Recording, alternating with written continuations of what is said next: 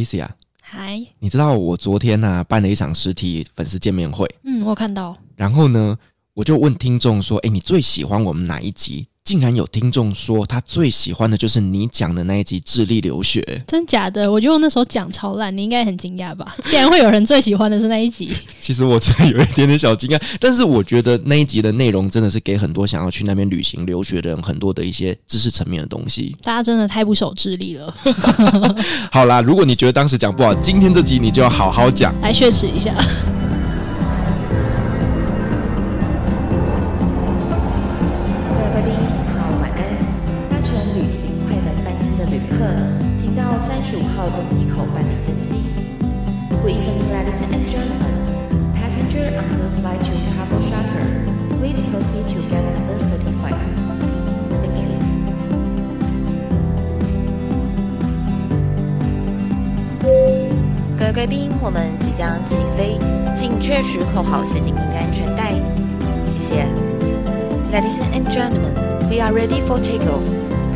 Sure that your seatbelt is fastened.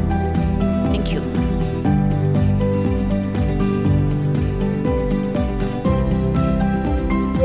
Hello，各位听众朋友，大家好，欢迎来到旅行快门，我是 Firas。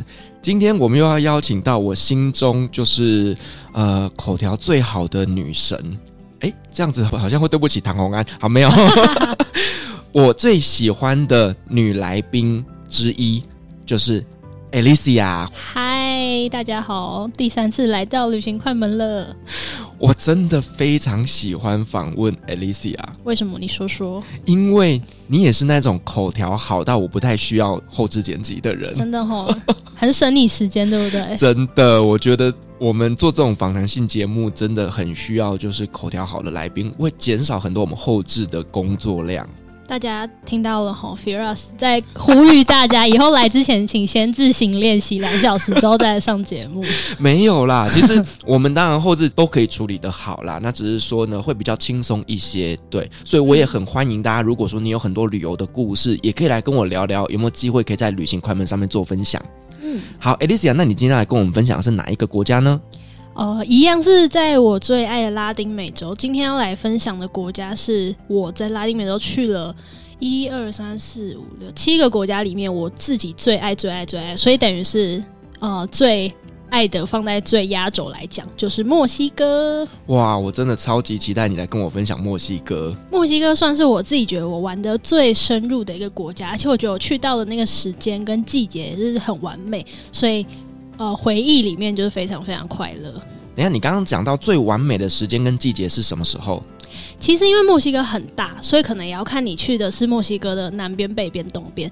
然后我那时候去的其实是呃从海边开始玩，所以最适合的季节就是夏天。哇，不会很热吗？呃，我还蛮耐热的，所以我觉得 OK。哦、对，而且很热，你就跳到海里去，所以就 OK。哇塞，整个就是那种海岛风情的感觉，没有错。好，那我知道，其实墨西哥的签证其实真心不好办。对，你可不可以跟我们分享一下你在办墨签的过程发生一些什么事情？其实那时候我要去墨西哥的时候，因为我当时的护照里面有实体的美国的签证，所以有实体美签的人，你可以直接入境墨西哥，你不用另外办墨签。但我知道从台湾出发，很多人要去墨西哥，很痛苦的一点就是办墨签，因为其实实体美签大家也知道很贵嘛，你要去美国再来学会面试什么的，所以直接办墨签的话会比较便宜。不过呢，其实这个整个流程也是非常繁琐，就他要缴交的一些资料啊，其实会比。办其他的签证还要多，他可能要你什么财力证明啊这些东西，然后你要去银行特别申请。那最为人诟病的一点就是这个签证你一定一定要自己本人去办，不能说哦省麻烦就叫旅行社代办。对，所以然后而且他们每天办的名额还有限制哦。哦，真的哦。对，所以你要早上在他们开门之前就去他们的办公室、办事处外面排队。那如果今天的名额已经用完了，你就改天再来。如果你是住在中南部的人，你特别请假来台北，然后结果没有排到名额的话，就会很惨。听起来我都心累了。对，然后如果你真的排到的话，你也要确定你准备资料是完美无缺的，因为只要一被退件，就是一切要重来。然后这个完美无缺是到，因为以前我的工作会帮一些客人就是处理签证的东西，所以我对他们办事处办签证的一些呃要要求的小毛病的地方就很熟悉，大家都很崩溃。就像是可能你的影本，你一定要印在一张 A4 纸的正中间，如果偏左偏右，他那天心情突然不好，就会退你件。等下她是女生对不对？你怎么知道？对，就如果大家好奇的话，可以去那个 Google Map 的评价上面看到墨西哥办事处，它的评价就很低分，然后下面就有一大堆，就是说几号柜台小姐态度很差，什么什么什么的。对，好，对，因为女生比较容易，因为一个月有几天容易心情不好。Maybe 我不知道他到底怎么样，但是总之大家其实都是抱着很忐忑的心去办的。嗯，对。所以你在办理呃墨西哥签证这块是非常有经验的。对，我知道要呃事先准备什么东西，然后呃你要提前多早去那边。占那个当天可以一定可以办到的那个名额的扣打，然后如果你当天突然发现有什么紧急事件需要赶快去补印或者是补申请的话，最近的那家 Seven 的影印机在哪里之类我都知道。对，好，所以如果说各位听众未来你有想要办墨西哥签证的话呢，下面我们会放 Alicia IG 的连接，去烦他，不要来找我，太可怕了。好啦，那我其实也知道说中南美洲那一边其实为人诟病的就是它的治安。嗯，那你你觉得墨西哥那边的一个治安环境好吗？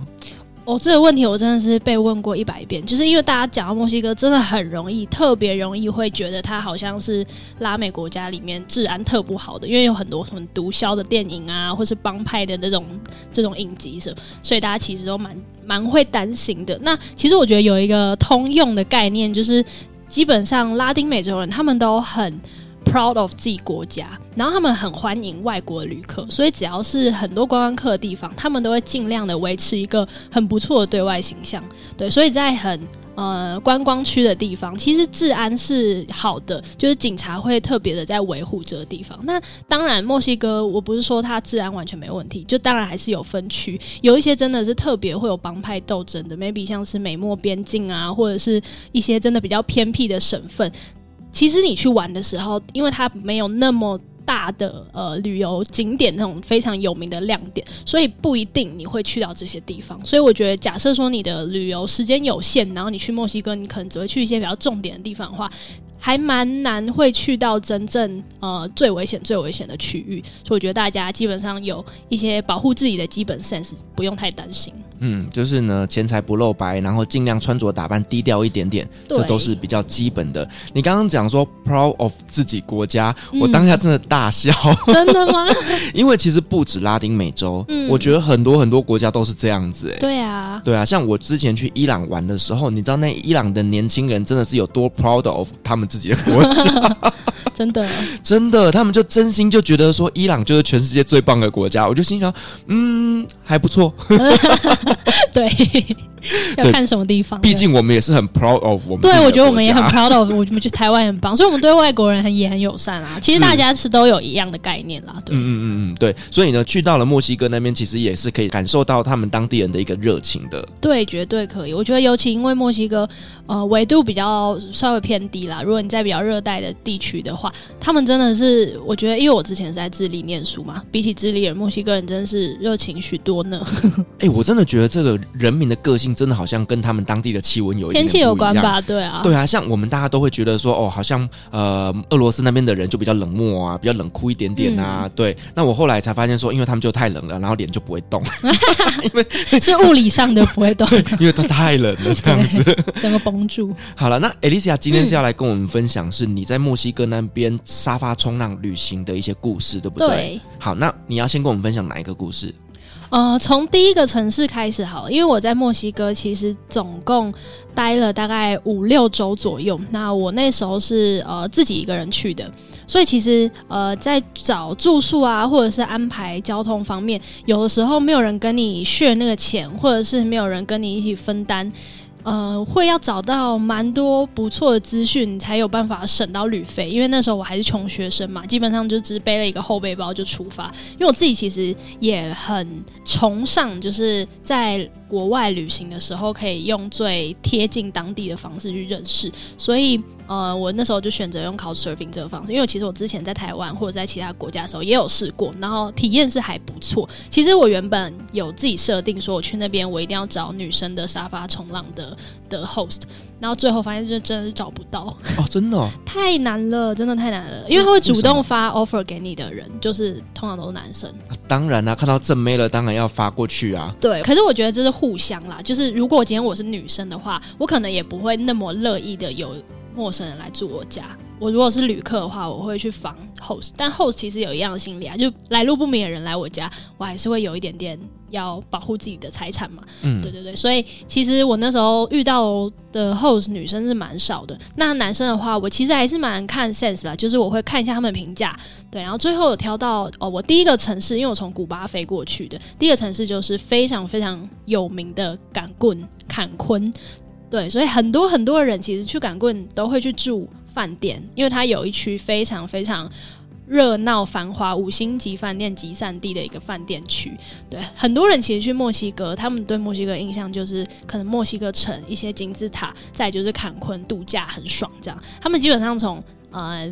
机场就直接进饭店区，就不会再出来了。对，那当然想当然我自己是不可能走这个路线嘛，因为毕竟我旅费有限。所以那时候到港棍的时候，我觉得超级幸运的，就是有住到一个沙发冲浪人的家里面，所以可以体验到比较真实在地化的墨西哥人生活。那很特别的是，这个 host 他是一位医生哦，医生哦，对。然后我一开始就觉得说，OK，好，至少他应该是不是。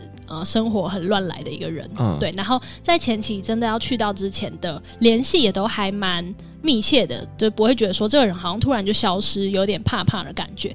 那实际上他。第一天跟我第一次接触的时候，我也是还蛮 surprise 的，因为其实赶过你知道夏天七月非常热，嗯，然后他竟然穿着全身的西装，就是非常的 得体的一个状态，然后开车来我就是下车那个巴士站载我，嗯，然后我很讶异，就是。我以为就是可能住在海岛的，不管你做律师、医生什么，你应该都还是会比较 casual 一点。但他就是非常的认真看待自己的工作，对。所以我那时候觉得，哇，他跟我印象中、想象中的墨西哥人第一印象差超多的，嗯，对。然后接下来住在他家的三四天的时间之内，其实我觉得他还是保有那种很墨西哥人的那种 local，就是要喝酒就是喝到底，然后要吃 taco 就是吃到就是最到底、最到底的方式，然后加辣猛加，对，然后。但是他对，因为他对自己的工作很认真，然后我也跟他聊了蛮多。因为像墨西哥医疗，我自己其实很不清楚，所以跟他聊天的过程中，就发现，哦、呃，就是可以认识墨西哥那边的一些医疗的方式，我觉得还蛮有趣的。对，然后其实因为赶棍这个地方本身也很特别，因为有非常多的观光客。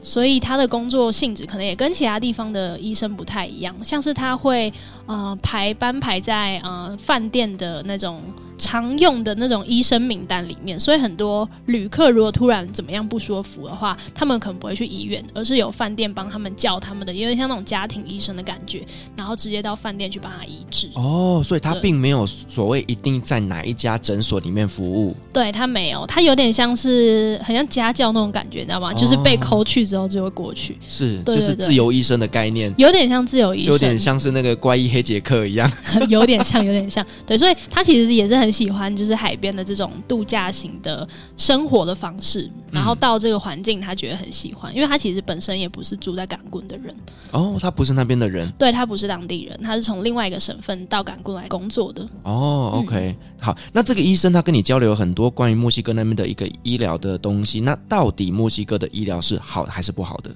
其实墨西哥他们公立、私立医院还有一些小诊所数量很多，所以其实你真的要看医生的话，不会找不到。而且如果你是在普通的一些药局附设的一些，呃，他们叫做 consultorio，就是很像问诊室的地方。他，你真的进去的话，他就是有个公定价，就问诊费多少钱，然后开药费多少钱，那你就是必须得要经过这个看医生的过程，你才可以拿到这个处方签去隔壁的药房买药。那这个费用其实我觉得不会很贵，我觉得算起来可能跟台湾我们挂健保费差不多。对，但是呃，如果是墨西哥当地人的话，他们其实本来就会必须要去缴一个他们自己交给国家的健保费，有可能从你的薪资里面去扣掉。对，所以其实我觉得概念跟台湾还蛮像的。但如果你要真的是品质好一点的医院，然后或是真的英文程度很好可以沟通的这种医生的话，去到好一点的医院，那真的是费用会蛮贵的。对，国际医院这个之前我们跟几个领队朋友有聊过，对，大家应该都很熟悉，真的不便宜啦。对。对，不过其实你只是头有点痛的话，其实去这种小型的诊疗所，我觉得就蛮够的。嗯，如果说只是去拿一些什么头痛药啦、止痛药等等的，其实这个小诊所就可以做得到。没错。嗯，那墨西哥的他们讲什么语言呢？墨西哥也是讲西文啊，都是你的天下。对，所以我去那边沟通蛮无碍的，我可以直接跟他就是畅聊，用西文畅聊。嗯，OK。好，那除了这个医生以外啊，你还有住过谁的家呢？呃，在港棍的下一个城市。呃，我当时住到一个，我觉得是我可能在墨西哥住到了那个背包，那个叫什么沙发冲浪里面的 host 里面最最最特别的一个，他其实叫呃这个男生呢，他叫做 Roberto。然后我在前期跟他联络的时候有点不顺畅，我原本因为他有时候就会突然生硬，所以我其实要去之前我非常犹豫到底要不要去，幸好最后我去了，我觉得很庆幸我有去。那他是一个。嗯，平常有在带一些 cenote 的 tour。那因为呃，墨西哥在尤加敦半岛这个地区，他们有一种地下井水的一个生态的系统，有点像是石灰岩洞穴。然后它在很久很久以前，因为海平面上升的关系，所以地下的这些洞穴都进了水。那呃，有非常非常多的不知名的洞穴，有些现在已经很有名，有些可能还没有被人发现的一个庞大的系统。那很多人会到这些地方去做 cenote 的，可能在 cenote 里面可以玩水或者是深潜。对，它是一个非常特别的一种地下的洞穴，天完全天然形成的。那这个 Roberto 他其实平常就是有经营一个呃生态的民宿在丛林里面，然后也还有带。一些外国的游客去他自己私房的两个 cenote 洞穴去探险，对，所以当时我去到他家住的时候，我就蛮庆幸，就是而且也蛮 lucky，就是可以住在他一个非常漂亮的 organic house 里面。那他的民宿长得超可爱，就是完全没有直角的那种民宿，没有直角，对，圆形的那种，对，就是很像一个洞，就是他的那个房子外观就是一个很像洞穴的。的形状，然后里面床啊也都是一些不规则形状。总之，整体的建筑看起来是非常可爱、非常特别的，而且就藏身在一堆丛林里面的某处这样子。对，然后那边也不用开冷气，然后晚上其实也还蛮自然的。他是一个很崇尚环保跟自然的一个一个男生，对，所以住在他家本身的体验就很特别。再来是他，因为当天刚好也有别的客人要去。做洞穴探险，所以我就有幸跟着他们一起去。那它的洞穴跟呃其他外面已经很知名的那种大洞穴比起来，我觉得有很大的差异。像外面有时候大家可能搜寻 cenote 啊，在 IG 上面就会看到很多很像天然游泳池的这种形态，它其实是洞穴，但是它的天花板已经崩塌了，嗯，所以你会觉得它很像一个凹进地底下的一个湖。对，但他带我们去的 s e n o Day 是天花板还没有崩塌的状态，所以你其实很像爬地道，但是里面是有水的，所以你是在一个完全不见天日、很密闭的状态之下，在里面探索，然后里面有非常多石灰岩，所以会有一些像做天然。去角质的这种活动哦，对对对，就可以敷脸吗？可以敷脸，或是就是拿起来搓你的身体哦。而且你在里面是完全需要那种强力的手电筒，你才可以继续前进。是因为太暗了。对，没错。OK，这个 Say No Day 啊，相关的照片我会把它放在我们的 IG 跟 FB 上面，嗯、大家可以去看一下这个照片，然后呢，你在听这期节目会比较有画面。对，然后这个 Roberto 啊，我觉得他很妙的一点就是。他很在意当地的生态跟环保，然后，但是他本身也是一个就是起重机，就是非常粗犷的一个男子哦，对，就他男孩，他他他的个性我感觉是超级极端的，就是他也很粗犷的感觉，但是他又非常爱护生态，然后他本身是吃全素的，对，那我觉得那个感觉就是让我在墨西哥有非常强烈的一个矛盾感，然后同时就是。尤加敦这个地方也给我有同样的感觉，就是它其实是墨西哥非常嗯观光非常非常发达的一个地方，但同时它也是墨西哥可能对于生态保育最重视的一个地方。嗯，对，因为其实你会觉得很多国家其实不一定会像台湾那么有环保意识，或者是保护自己的一些。嗯，生态的东西，但是墨西哥在 Sino Day 的这一块，跟因为这个地方有太多太多的观光客，所以他们反而是更重视这样子的，就是环境的保育。对，所以有时候我会自己觉得啦，就是。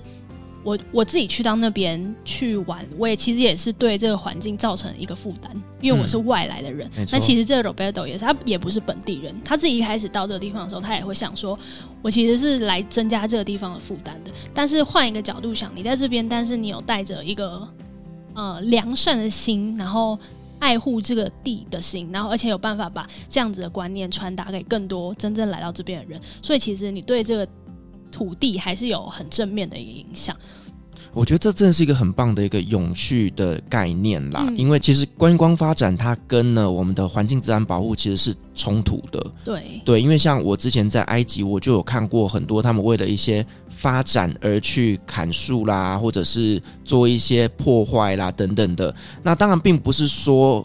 谁对谁错，或者是呃这样做会比较好，或那样比较好，只是说你要怎么样在观光发展以及你的自然环境中去找到一个平衡，这是很重要的事情。没错，对，所以我觉得你刚刚那个 host 真的他的观念非常非常的好。嗯，对啊，他也会想到说我要怎么样来减少自己对这块土地的一个负担，以及我要怎么做才能够让这个地方的自然保护越来越好。对。哇塞，我觉得这个人的观念真的是非常的正确。没错，而且像 Cenote 整个环境啊，它其实是地下非常非常多的洞穴。有这么一说，就是这所有的洞穴其实都是相通的，然后最后他们都会流进大海。所以对于每一个 Cenote 的保护，其实是非常非常重要的。哇塞，最后这些洞全部都是连在一起的。对，我待会要去 Google 一下了。这是一个说法啦。是是是是。对对对好，那除了这个呃，在丛林里面的民宿以外，还有住过什么样的房子呢？嗯，我在墨西哥，因为我从港棍开始，然后一路往南边，然后再一路再绕上去到墨西哥市。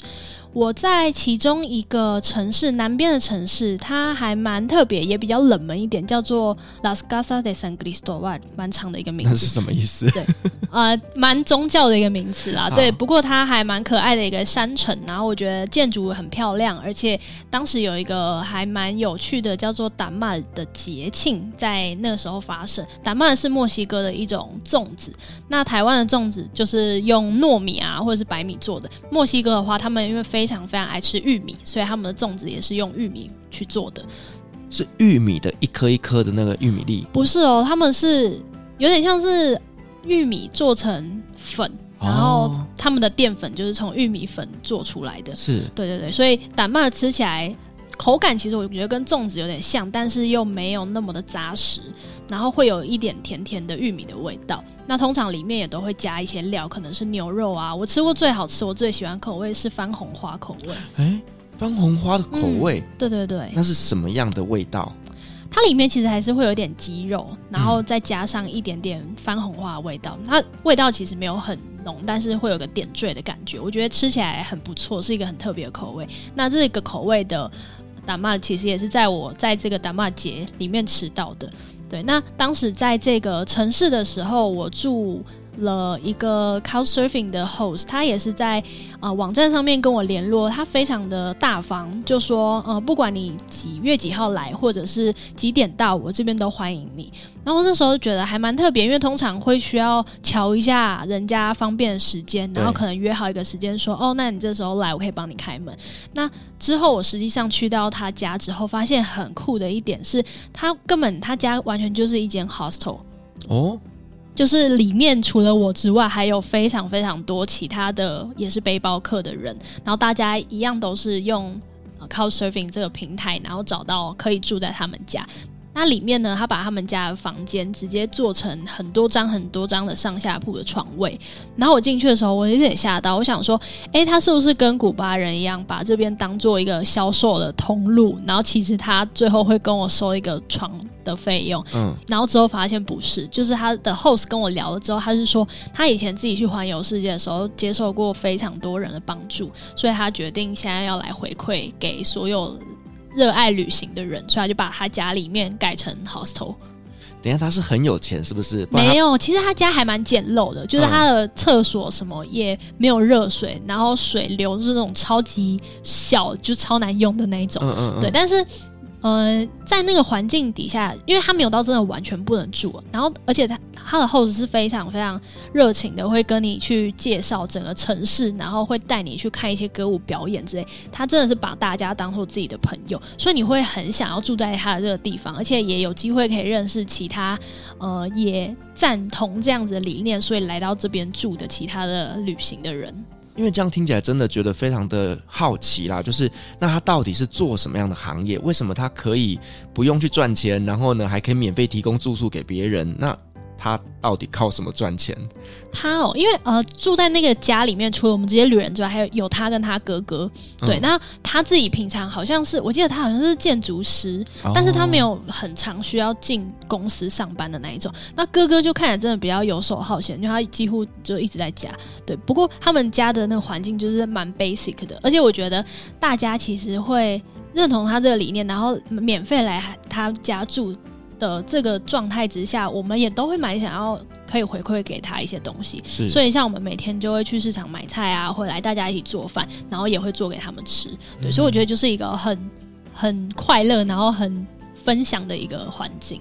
对，我觉得沙发冲浪最棒的一点就是呢，不管是 host 或者是这个我们要去人家家里住，其实大家都是一个互相的，因为我们也想要多认识一些文化啦，或者跟当地人多做一些交流，甚至我也很常做这样的事情，就是我会带着台湾的料理，嗯，然后呢去跟他们交换。没错。对，那我最常煮的呢，咖喱饭吗？有那么烂吗？简单的好不好？我都是煮沙茶炒牛肉。哦，对，而且你就带一罐沙茶酱就好了。对，我就带一罐沙茶酱。嗯、对，然后呢，就是几个番茄炒蛋呐、啊，或者是炒高丽菜等等的，嗯、其实都是非常简单的料理。嗯，然后去到那边，我他们会觉得说，哇，天呐，台湾的食物怎么这么好吃？真的，我们用就是调味打趴大家。真的，我所以我觉得台湾的酱料真的是一绝啦。没错。好，所以我们刚刚讲的就是说，你去墨西哥那边主要也是用沙发冲浪的方式在旅行嘛？嗯、那我们可不可以稍微聊一下，就是说你在沙发冲浪的过程当中，你遇到比较大的困难点在哪里？比较大困难点，我有一个超级印象深刻的就是，嗯，其实我觉得沙发冲浪你很依赖，就是前期跟人家联络适不适合，因为即使你去到他家，他家的环境是非常舒适，还是非常的。呃，简单，有时候最重要的还是那个，嗯、在去之前，你对这个地方信任的那个感觉，然后跟互动起来顺不顺畅。那我一直都觉得这是一个很正确的方向啦。像我有一次就在前期联络的时候，我就感受到这个人偏怪，所以我最后决定不去住他家。然后我觉得这也是一个很正确的决定。但是这个东西要怎么验证呢？就是因为我当时在现场，我真的有遇到这个人哦，非常神秘。就是我在去一个城市叫做 Dulum 之前，就有一个人主动发讯息给我说：“哎，你欢迎来住我家。”那第一件事我就看他的评价嘛，其实。评价就是这样，一百个人里面只要有两个是负评的话，我就只看那两个，看他那两个问题我能不能接受。嗯、那我当时看到的时候，就是有很像有女生被他骚扰过的这种状况，哦、我就觉得我就觉得有风险就算了，就没有一定要去。对，然后我就跟他说不用。那之后呢，我实际去到这个城市的时候，我是自己住了一间 hostel。那有一天我在路上自己骑脚踏车走路的时候，我就。里有个男生就从餐厅里面走出来，问我说：“Hello, are you from Taiwan？” 然后我就觉得这太怪了，就是他怎么可能会猜台湾？对呀、啊，通常大家都会跟你。说口尼基哇之类的，对，对，就台湾这个猜测是太诡异，然后我就觉得很怪，然后我就觉得这个人有点眼熟，就发现他是我之前在 Host 上面看到的那个我最后不想去的那个人，然后他就真的开始疯狂骚扰我，就是一直问我说：“哦，你要去哪里啊？我可以载你去啊？你去海边吗？我可以跟你一起去啊？”然后我就觉得非常庆幸我最后没有去他家。真的很怪耶。对，就是真的是偏怪，所以我觉得没关系。我真的是去住 hostel，而且其实墨西哥 hostel 很便宜，然后三百多块一个晚上，可以住到那种里面还有游泳池的 hostel。啊，游泳池啊？对，还蛮不错的，还有 happy hour 的那一种。天哪，对，搞得我都想去了。没错，对。那我觉得除了前期的这个。接触跟互动的过程去判断之外，有时候其实还是会遇到一些你真的是没有办法预期到的一些状况。因为有一次我在一个南边的城市叫做瓦哈嘎。我原本前期也是觉得说，哦，这个 host 好像聊起来非常的不错，然后他家好像也是同时接待了很多旅客，我觉得跟刚刚的那个山城好像蛮像的，然后就抱持了期待。那看地图发现他的家的位置其实离市区有一点距离，然后我觉得嗯，可能也还好吧，坐个公车就到了。那实际到了那个城市之后，我就发现那个离市区有一点距离，他的想象跟我。的预期是差非常非常多的。嗯，你如果想象市区是台北，然后那个人家可能住三峡之类的，你会觉得有一个距离，但是也不是到不了。然后而且环境其实不会差太多。但是呢，这种事情在墨西哥非主流的大城市之外，它已经是。就是可能比较小的城市，它的在外围真的是一片荒芜，非常可怕。就是我那时候真的是好不容易找到了计程车司机，愿意载我到他家那个城市外围的地方，然后我他一到之后，我就在犹豫，我到底要下车吗？因为那个环境真的是你在看美国西部片的那种画面，就是外面就是那种红土的地板，是，然后你会看到。当地人会很好奇，为什么会有一个外国人来这边？怎么会有人坐计程车来这边？那我就看着那个地址，它就是一个很像铁皮屋的门，我就非常的不知道我现在在这里干嘛，很无助的状态下，我觉得好吧，还是敲敲门。然后真的有人出来应门，嗯，然后就是他在同一个 host 接待的其他旅客，他们就开门让我进去。然后我进去里面之后，发现。真的是这个环境，我实在是没办法，因为它可能真的是太简陋了。然后再来是它离可以触及到的任何，你可能要吃饭，或者是你可能要移动，你想要坐公车，它的距离都太远。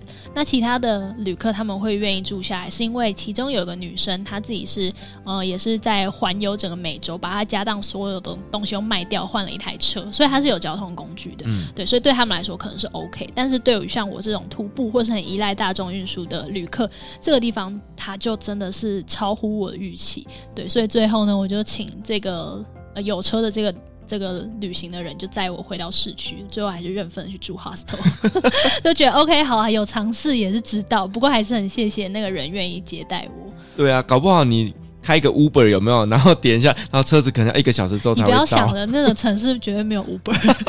对，绝对叫不到车的。对啊，那你这样子没有交通工具，你要怎么回市中心啊？那个我走路大概要走半天吧，真的是。而且那个我不知道走过去有没有办法走到，直接被抓走，或者晚上完全没有路灯之类的。是，听起来就很危险。对，真的是。我觉得自己出去玩有一个最大的原则啦，就是你自己觉得有一点点风险的时候，你就。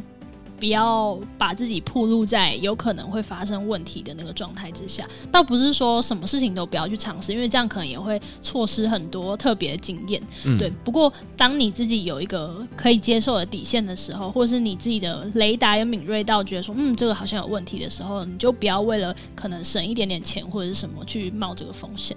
对，反正就是出国旅行，不管到什么地方，都是提高警觉啦。尤其是这种像沙发冲浪，有时候我们真的会遇到有风险的事情。我自己回想起来，觉得我可以这样活过这好几个礼拜，住在一堆不同的人家，然后完全没有被任何人骚扰，或者是做什么可怕的事情。我真的是觉得自己命大哎、欸！我觉得真的是可能你上辈子有烧好香，或者是你出门有拜拜，应该有，应该有。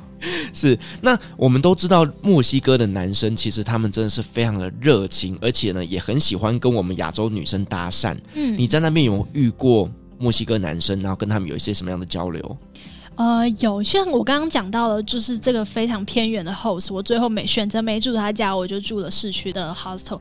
那在这个 hostel 呢，我就晚上的时候跟 hostel 的女生一起到整个城市，那时候刚好办了一个 mescal 酒的一个节庆。那它的 mescal 酒呢，其实有点像 tequila，然后是他们那个城市特别的一种品种，然后我觉得非常非常好喝。那这个节庆呢，它有点像是一个 open bar。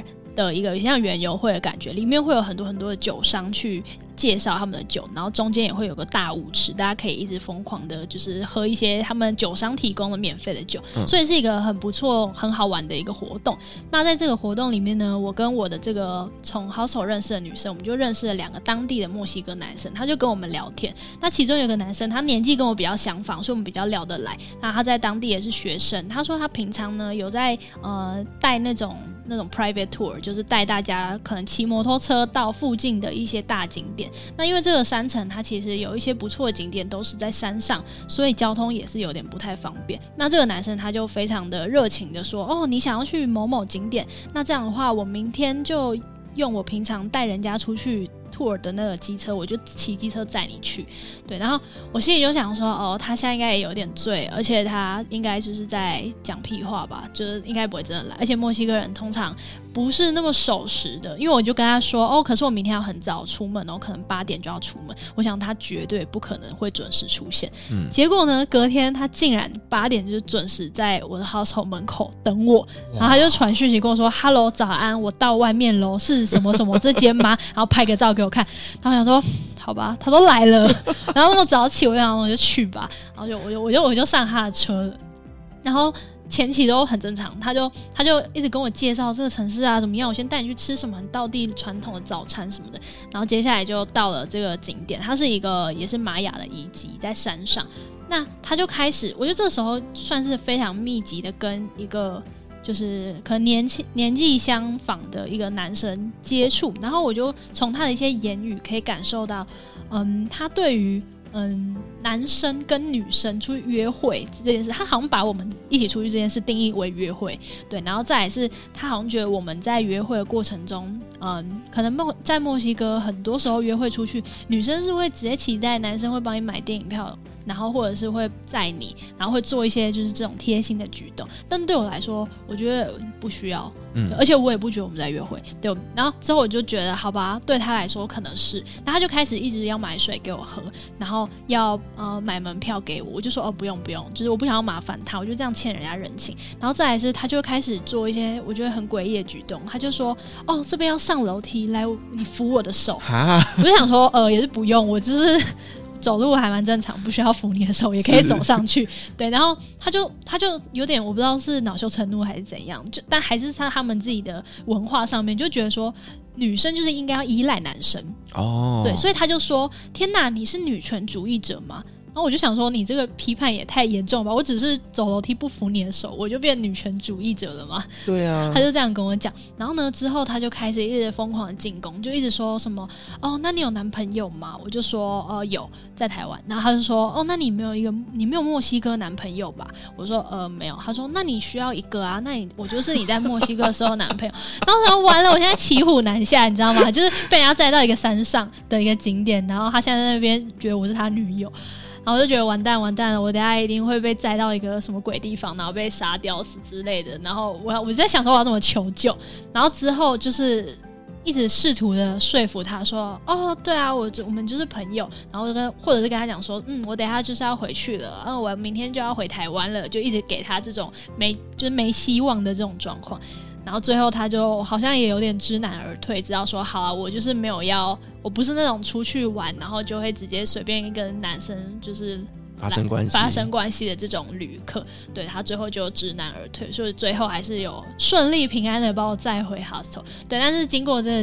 这一次的经验之后，我就觉得，好啊，真的是还是不要太随便，因为如果他真的是突然起了一个歹念的话，就真的是蛮危险。然后我觉得老天就给我一个教训，因为我一回到 hostel 之后，我就开始重感冒，嗯，我就重感冒到隔天完全没有办法下床，眼睛睁不开那种。那时候大概是。大概每天大概是三六三七度的那种天气，超热，然后我还可以重感冒，喉咙完全没声音，所以我就觉得好啊，这就是一个教训，我就得到报应了。不要那边想要占人家便宜，想说有人可以免费载你上山去玩，真的是该花的钱就要花。就天下没有白吃的午餐呐、啊。没错，对，不要在那边耍白目。所以你的感冒是因为在山上那边受到风寒吗？还是怎么样？我真的不知道哎、欸。那个那个感冒，我觉得就是就是报应，因为我觉得我根本没有吃坏肚子，也没有。着凉什么的，对，然后就突然一个完全完全张不开眼睛。所以我觉得刚刚这个墨西哥男人呢，他把妹的方式真的很老套哎，就是 你在哪里就很直男呢，对不对？对啊，就是你你在每个国家都都要有一个男朋友哇，那你这样子。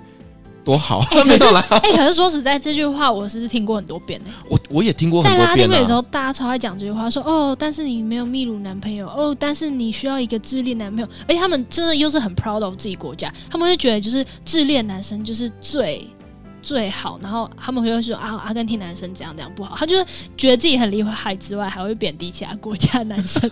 就他们在这方面真的是超有自信。好，那我这样问你，你觉得中南美洲哪一个国家的男生最？最优质、最帅，这很难讲哎，因为这真的是很看人。因为像墨西哥人，我就有遇过一些，就是真的是矮到爆的，但是也有遇到超帅的。哦、我觉得那个、那个、那个太太太难，太难用一个国家去去定义了。OK，对。那个性、气质或什么的，有没有办法判断出来？个性、气质，我其实还蛮喜欢墨西哥人的啦。嗯，对，因为我之前遇过的呃墨西哥人，我觉得至少都很。友善，而且不会有那种真的是太 cocky 的那种，觉得自己超强的那种，哦，那个真的超烦的。对对，OK。那你觉得中南美洲哪一个国家的女生最美？我其实之前有在智利的时候有遇过，我觉得超漂亮女生是。委内瑞拉人哦，对，因为其实智利超多委内瑞拉人就是去那边工作，而且他们不是去打那种什么管理员或者是餐厅打工的那种类型的工作，他们有时候是医生。对，因为委内瑞拉状况大家知道，就是比较不太适合那么长居住，所以其实很多委内瑞拉人会到智利去工作。嗯、那时候认识到的就有好几个女生都长超漂亮。哇，所以各位男性听众们知道了哈，国门快解封了，大家准备好，委内瑞拉就是你下一个目的地。我们有时候可以不止往波兰走，我们也可以往委内瑞拉走，这样子。好，那 Alicia，像我们知道说墨西哥的首都就是在墨西哥城嘛，对不对？那你在墨西哥城这边呢，有没有一些什么样有趣的故事？墨城，我觉得是一个我当时有点后悔，我应该再待久一点的一个地方，因为它其实非常非常大的一个都会区，然后可以做的事情很多。那当时我刚好我在墨城也是住在一个 Couchsurfing 的人家，那这个。嗯，沙发主呢，我觉得他大概是我在墨西哥遇过就是最友善，而且我觉得他跟台湾人超像的。然后我去到墨城的时候，我也突然有一种这里跟台北好像的感觉。哦，对，一点是。我在拉丁美洲其实常常会很怀念，就是台湾那种有夜市，然后晚上可以突然就去路边买个小东西吃的这种状况。在拉丁美洲其实没有那么常有这种机会，其实，在欧洲、美洲很多国家也都是。但墨城就是有非常非常多这种晚上的那种餐车在路边，所以这一点就让我觉得那个晚上的那个 vibe 跟台北还蛮像的。然后再来是它其实也有地铁，然后所以交通很方便，然后跟。我觉得也有一点是我住的这个 Couchsurfing 的这个 host，他给我感觉超像台湾人，就他会真的是很体贴，然后很担心你会不适应，所以非常非常的提前，可能牺牲自己的时间，然后来帮助你。然后那时候我印象中很深刻，是我抵达墨城的时间其实是早上大概五六点吧，我是搭巴士过去的。然后呢，他家大概在城市的另外一边，他就跟我说：“哦，这个时间。”会有很多墨西哥人要搭地铁上班，所以会很危险。所以我觉得你可能不太会坐车，所以我就直接到你的巴士站来带你坐地铁。哇，我觉得他超好的，他不是说，哎，这是我家地址哦，啊，你最近的是哪一个站？你到我再跟我说。对，通常都是这样。对，通常这样。而且我也觉得这样是我预期中的。我觉得这样其实也已经够贴心了。嗯，对，毕竟他愿意 offer 你去住他家嘛，所以这些我觉得都很基本。但他真的是特别的在担心你可能会遇到什么样的问题。那因为墨西哥的地地铁，呃，可能人非常非常的多，然后再来是，其实也蛮常会听到有扒手这种问题。那我自己也是背了一个超级大包包，长得就是很显眼的一个目标，在那个时间点。然后你不是上班族，然后背了一个那么大，很明显就是外国旅客的状态，其实是偏危险的。对，那我自己其实对我保护我自己财务是有自信的啦。但是我觉得他愿意特别来到巴士站，然后带我坐车转车，然后怎么买票，我觉得真的是超感动的。对，那这个人呢，另外一个让我觉得也超像台北的点是，他带我探索整个城市的时候，是骑他们的城市脚踏车，就很像我们骑 U bike 那种感觉。对，所以我觉得那个探索的方式很特别，就是你不会一直上上下下的换车。反而是用脚踏车的方式，也很机动性，然后也可以随时想吃什么就停下来，然后要去很多个地方，也不会说走得非常累。那他那时候也跟我说，其实墨西哥城。呃，分了非常多区，有的时候这一区很安全，但它的隔壁区就很危险，在过去的隔壁区就很安全，嗯、所以真的住在当地的人，他们会知道哪些区是可以去的，哪些区是你要绕道的，所以他就带骑着脚踏车带着我这样子绕整个城市，跟我说哦，接下来几天你自己要出去玩的话，哪边就不要走，然后哪边就是可以过去，然后有很多好吃的东西这样子。哇，好贴心哦！对，我觉得他真的是人超好的，真的就怕你出事哎、欸，真的对。所以他是一个什么样的人？嗯，他非常的喜欢运动。我一去到他家的时候，我印象中很深刻，就他有一面墙挂着他在全世界跑的马拉松的那种奖牌。哦，对，然后他也是非常的爱看足球，虽然其实拉丁美洲人都超爱足球。对，拉丁美洲的男人都爱看足球。没错，但他爱足球，就是他有特别爱某一队，然后是买那个 VIP 年票，就是他会直接配给你一年可以有几张免费的票。所以那时候我很 lucky，就刚好住在他家的第几天，就刚好有一场球赛在墨城举办，他就说他有票，问我要不要一起。去看，所以我就跟他和他的朋友一起去体会那个现场看足球赛就很热血的感觉。哇塞，好羡慕你哦！对，但是我觉得，因为我自己平常没有在看足球，所以我没有办法跟他们一样那么投入。如果我真的看得懂，或者我真的很认识里面的球员的话，我觉得那个就是很嗨的那个感觉一定会更强烈。你知道，其实我现在有在规划，就是想说我今年年底要不要买一张机票飞去卡达。哦，对，去看世界杯吗？今年世世界杯足球赛，对啊，哎，真的，我其实还蛮喜欢的。可以先买了，先买了。好了，国门要开了。对，好，那 Alicia，你在中南美洲就是走跳这么多国家啦，嗯，你有没有遇过让你印象特别深刻的人？我觉得啊，其实，在呃，旅行过程中，你会去住 hostel，或是去一些真的比较有名的一些大的城市或者路线。那很多不管是来自各种国家的旅客，他们其实跟你也会有蛮类似的想法，所以还蛮长你会在这个城市遇到一个新的陌生的朋友，你会跟他攀谈。通常一开始聊的话题就会说：“哦，你从哪里来？”不是说你是哪里人哦，是你的上一个城市是哪里哦，然后再来是你下一个城市要去哪里。有时候你刚好路线同，我们就可以一起搭。车等等的，对。那在这样子的环境底下，而且刚好我去墨西哥又是旅游非常旺季的时候，所以旅客是非常多的。然后认识很多各个国家的背包客，我觉得很酷的一点是，嗯，有一些人你真的会一直鬼打墙的跟他重复遇到，有时候刚好是你们规划或者是预期要去的路线很相符。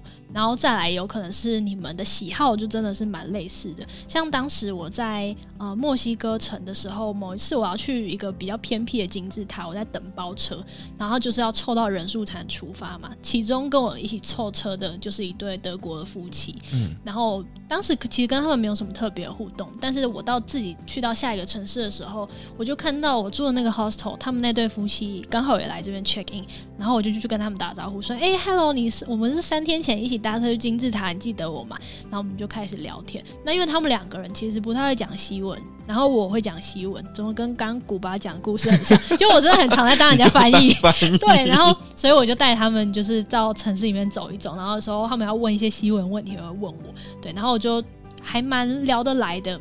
他们虽然年纪大我蛮多，不过很聊得来。那他们自己也是超级爱旅行。他们以前在欧洲的时候，就是会买一台车，然后可能载着这台车开到西班牙，然后再把这台车运运过直布罗陀海峡，然后开着他们的爱车去非洲玩的这种，就是真的是很可爱的两人世界的旅行家。嗯，对，就是我觉得蛮喜欢他们。然后呢，之后因为其实墨西哥玩完，他们的目标是要玩整个美洲，再往。南美洲前进之后，我回到智利之后，他们刚好到智利，我们也一起吃过一次饭。嗯、之后我去呃玻利维亚玩的时候，他们也刚好从秘鲁到玻利维亚，所以我们也在玻利维亚的一个湖边一起吃过饭。所以我觉得就是缘分超神奇的，就是一样，就是真的是偶然遇到的人，但是你有机会可以跟他在世界各地再遇过一次。你们是不是在彼此身上有放定位器？是没有，怎么会这么巧？对，除了他们之外，其实还有另外一个我在墨西哥南边的城市遇到韩国男生，我觉得他更妙，嗯、因为他是我住同一间 hostel，然后有一天没事就一起去吃饭。其实当时也是没有多聊，然后我自己移动到下一个城市的时候，就在路边突然看到他。然后就跟他打招呼，他就想说：“哎、欸，你怎么在这里？”那我们也没有留什么联络方式，就只是闲聊一下。也没有问说，那你接下来要去哪里？这些都没问。结果到了下一个城市的时候，有一天我自己走在路上，我就突然听到里面有人在讲韩文，嗯、一间店里面在讲韩文，我就转进去看，就发现怎么又是你？这男的怎么又出现了？我想说在跟踪我吗？然后我们两个就觉得太扯了，我们已经巧遇三次，所以就才留下了一个 WhatsApp。然后之后到墨西哥城的时候，一起去逛博物馆。哦，对，所以其实我觉得还蛮酷的，就是在旅途中你会遇到很多来来去去的人，不管是 Couchsurfing 遇到的 host。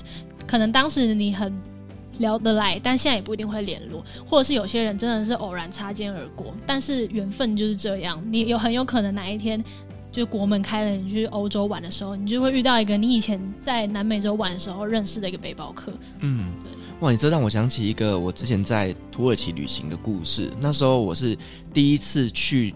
土耳其那时候我是从首都安卡拉，我准备要搭车去卡帕多奇亚，就是坐热气球那个地方。嗯、然后呢，我跟我的旅伴，我们两个就在安卡拉的车站那边就看到了一个亚洲脸孔，然后背着很大的背包。嗯，然后我们就在想说，嗯，看得出来应该是台湾人，因为其实你知道吗？我，我知道，那个感觉得出来，我们感觉得出来，就像呃，人家会觉得说你们亚洲人都长得一样，但其实我们真的认得出来。像我就觉得说，哎，香港人他们。可能蛮多都会梳一个油头，然后呢，可能日本人他们穿着就会很朴素，就是颜色上面会比较素，嗯、会有个风格的小小差异。对，我们自己会然后韩国人他们的穿着上面就会比较流行一点嘛，或者就是有一个韩风，就就有一个韩风这样子。那台湾人的穿着呢，就介于中间。对对，所以我们真的认得出来。所以那时候我就觉得他应该是台湾人，我就过去跟他。搭讪，搭讪，嗯，对，然后呢，我就说，哎、欸，你要去哪里？他说他要去卡帕多奇亚。我说，那我们就一起走吧。嗯，然后呢，他什么都没有准备，然后呢，我们就带着他去走我们接下来所有的行程。嗯，就莫名其妙的，我们的行程当中捡到了耶，多 对他捡到了，就多了一个旅伴。嗯，然后后来呢，回来到台湾之后，我们还有保持着联络，甚至后来他又有一次到土耳其，那时候我已经在那边念书了，那他们就特地。来我的城市里面跟我一起吃饭，然后我还带着他们去呃浏览这个城市这样子，嗯、所以我就觉得说，其实有时候在旅行过程当中遇到了这些人，真的很有机会以后变成好朋友。没错，而且我觉得大家会特别这样哎、就是你平常生活的时候，你真的会很长很长联络的朋友，你才会好意思去麻烦人家。但是你在旅行的时候，有些人你真的是跟他。见过一面呢，然后只住过一晚或吃过一顿饭而已，但是你还是很好意思，就是多年后 去到他的城市的时候，你就是会想起他，而且可能是因为旅行过程中回忆就是很美好，所以你就是会很容易的觉得说，这个远方但平常没什么在联络的朋友，他只要来到你的城市，你还是会很愿意花你的时间，然后让他喜欢你自己所在的地方。而且我觉得可以一起旅行的朋友才是真的朋友。很经得起考验，对，因为这真的是很看缘分。你在 hostel 里面，一间 hostel 十几个人，哪一个人可以真的跟你出去？对啊，你说要 share 车钱什么，这都其次，但是你真的会想要去一样的地方做一样的事情，真的很难得。对，所以这个就是在旅行当中，我觉得最宝贵的东西啦。对，所以其实即使是自己一个人出国，我觉得也不会。太担心，觉得说好像会没那么有趣，或是没人跟你分享这些回忆，你还是很有机会在各种地方，然后遇到，说不定未来都还有机会再见到的朋友。嗯，没错。哇，今天又很高兴邀请到 Alicia 来跟我们分享这么棒的拉丁美洲的故事，真的好想再回墨西哥。真的，而且我们今天录音当下，其实已经看到新闻了，就是说呢，国门在下个月。应该会开了，没错。我刚刚其实就是去拍证件照，准备要去换我的护照，因为我护照已经过期一年了，非常夸张啊！你看多久没出国了？好难过，我就已经忘记我原本护照的效期到什么时候。我想说，反正现在就是没用的一本东西。而且上个礼拜我去补发我的。呃，领队执照，嗯，对，然后我就去找我的护照，我还想一下，说我护照到底放在哪里？我现在就是要赶快办护照，因为我也要去换我的领队证。而且我的护照拿起来之后，上面一层灰，好可怕哦！我多久没有打开它了？我真的觉得，唉，好啦，我准备要去订土耳其的机票了。太棒了，太棒了！而且昨天在我的实体粉丝见面会的上面，我就分享很多土耳其的故事。我当下看那个影片，我都觉得。啊，我好想去土耳其哦！我现在都只能看 Netflix 那个拉丁美洲小吃的那个纪录片，然后每天看那些 taco 流口水。好，之后有机会的话，我可以跟你一起去拉丁美洲，到时候再请你带着我玩哦。没问题，没问题。好，那我们再一次感谢 Alicia 今天带来精彩的分享，同时我们感谢所有听众今天的陪伴。如果您喜欢我们的节目的话呢，别忘记给我们五星好评加分享哦。另外呢，我们在 FB 设有旅行快门候机室的社团，针对今天这期节目，你有任何想要分享的，都可以在上面留言。所有的留言都是亲自回复哦。旅行快门，我们下集再见，拜拜。拜。各位贵宾，我们的班机已经抵达，感谢您今天的搭乘。旅行快门每周三、周五与您在空中相会，祝您有个美好的夜晚。